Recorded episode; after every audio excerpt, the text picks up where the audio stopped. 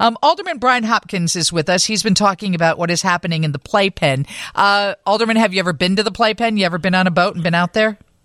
I have. Uh, I was a lot younger at the time, and uh, I can say I had some very enjoyable afternoons on friends' boats. You know, having a few cold beers and swimming. Um, but uh, yeah, it's a different time now. It's a different era, and uh, I think things are a little bit more dangerous than they were back in my day.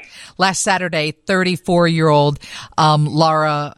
I think it's Bodacheer, um, it was a terrible accident. The boat in front of her went into reverse. She was on a raft or a lily pad. It kind of sucked her feet up into the propeller. Her feet or her legs have been amputated. She's a mom of two. Then there's a person still missing, another person in critical condition because they passed out on a boat. And what can be done? We talked to somebody from the Illinois Department of Natural Resources. They're obviously involved, as is the Coast Guard and Chicago Marine Unit.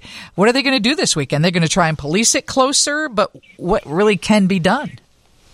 Yeah, I talked to one of the lieutenants in the Marine unit this morning, and he said, ironically, Air and Water Show weekend is the safest weekend out on Lake Michigan, uh, including the playpen, which is uh, largely restricted for most of the weekend uh, because it's within the air show perimeter.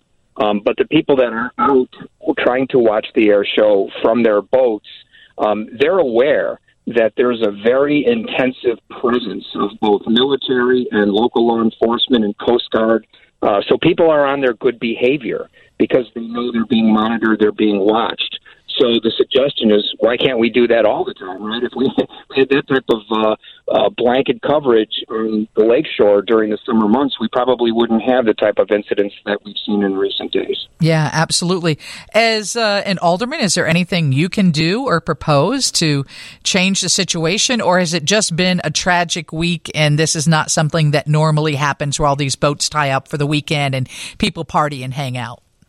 Yeah, one thing we're trying to do right now is take advantage of this moment in time when there's a renewed focus on water safety because of these tragic incidents. We're trying to do some public education and remind people, uh, especially people who own boats or who rent boats, uh, that they can be very dangerous if you don't know what you're doing. It's, it's important to have trained personnel on board. If you're using a large power boat, you should have a captain certified and familiar with it.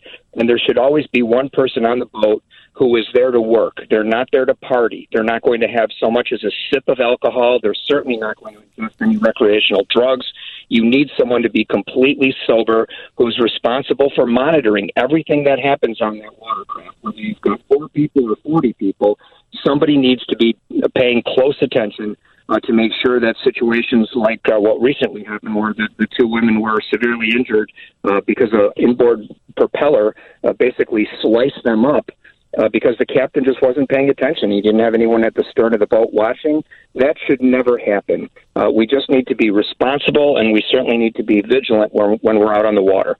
Uh, Alderman Brian Hopkins, second ward. It sounds like your phone is underwater part of the time that we're talking to you. Steve, did you have a question oh, for him? For that, yeah. Can we switch topics here, Lisa? Yeah, yeah. Okay, Alderman. So the commission's out with its suggestions for the statues.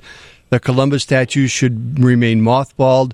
There are monuments to uh, Marquette and Joliet that should be, according to the commission, uh, taken down. John Kinzie. I wonder what you make of it. Yeah, I don't agree with that. Uh, it'll be interesting to see what the mayor does. I think she promised the Italian American community she was going to return uh, the Columbus statue. So we'll see if she keeps that promise or if it's another one that she breaks. Um, it's the ball's in her court there.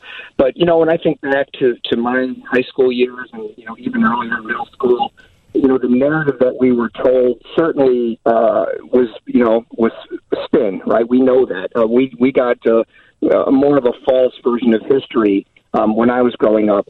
Um, but the counterbalance to that is truth and accuracy. It, it isn't to go in the other direction um, and to pretend like significant events, uh, like Columbus crossing the ocean in 1492, that's a significant event, and it should be commemorated as part of history. It shouldn't be uh, abolished. It, it, shouldn't be put down the memory hole as if it never happened. So are that's there, ridiculous too. Are there so then? We need to find a counterbalance to that. I'm sorry, I didn't mean to interrupt, but then are there statues that you would move, or you think we should keep them all and further educate with the ones that are there? Yeah, I absolutely. If if you did something, you know, 300 years ago, you shouldn't be held to the standards of today. uh, that that you were you know morally pure and you, you passed a, a moral purity test uh, in in 2022 um, in order for your statue to remain. What we need to do is be honest about what happened to mark historical events, uh, to cover the good and the bad and the ugly, and there are certainly a lot of both throughout human history. Uh, you know, every historical figure that we revere was a human being and was therefore flawed and probably did some things that we wouldn't necessarily endorse or admire about them. Um, but it's the totality of, of the person that should be commemorated, whether it's Columbus or Abraham Lincoln or any other historical figure. Uh, telling the truth about them, the good and the bad, uh, I, I think is the is the answer. Not to pretend like they didn't do anything um, because they fail you know, to meet some ideological test in the modern era. I have a feeling this is going to get messy. What, yes, it is. what do you think? Well, it already is. Uh, the Italian American community, I think, largely um, most of them have, have sort of come around to the fact that they're they're not saying Columbus, you know, was a saint. You know, they're not saying he never did anything, uh, you know, that that we would consider uh, improper or wrong by today's standards.